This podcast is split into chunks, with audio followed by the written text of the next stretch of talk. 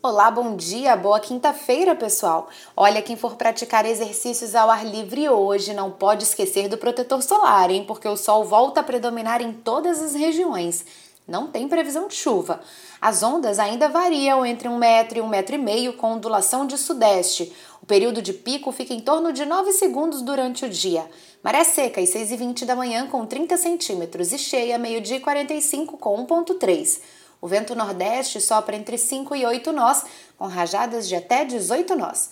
Para ter mais informações sobre o tempo aqui no estado, não deixe de acompanhar a programação da TV Vitória e da Rádio Jovem Pan. Até amanhã!